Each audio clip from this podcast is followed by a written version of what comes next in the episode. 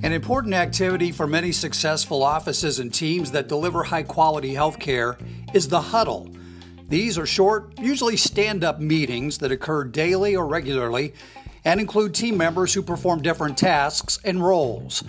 Dr. Larry Stevens, IU Health Saxony Hospital Chief Medical Officer, says the purpose of the huddle goes far beyond learning what the day ahead will look like.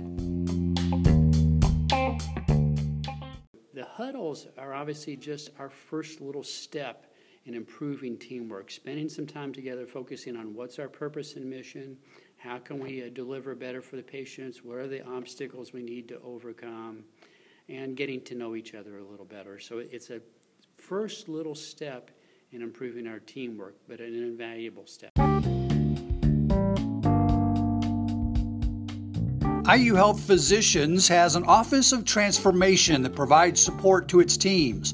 To learn more about how to make the most of your daily huddle, contact them at IUHP Transformation at IUHealth.org.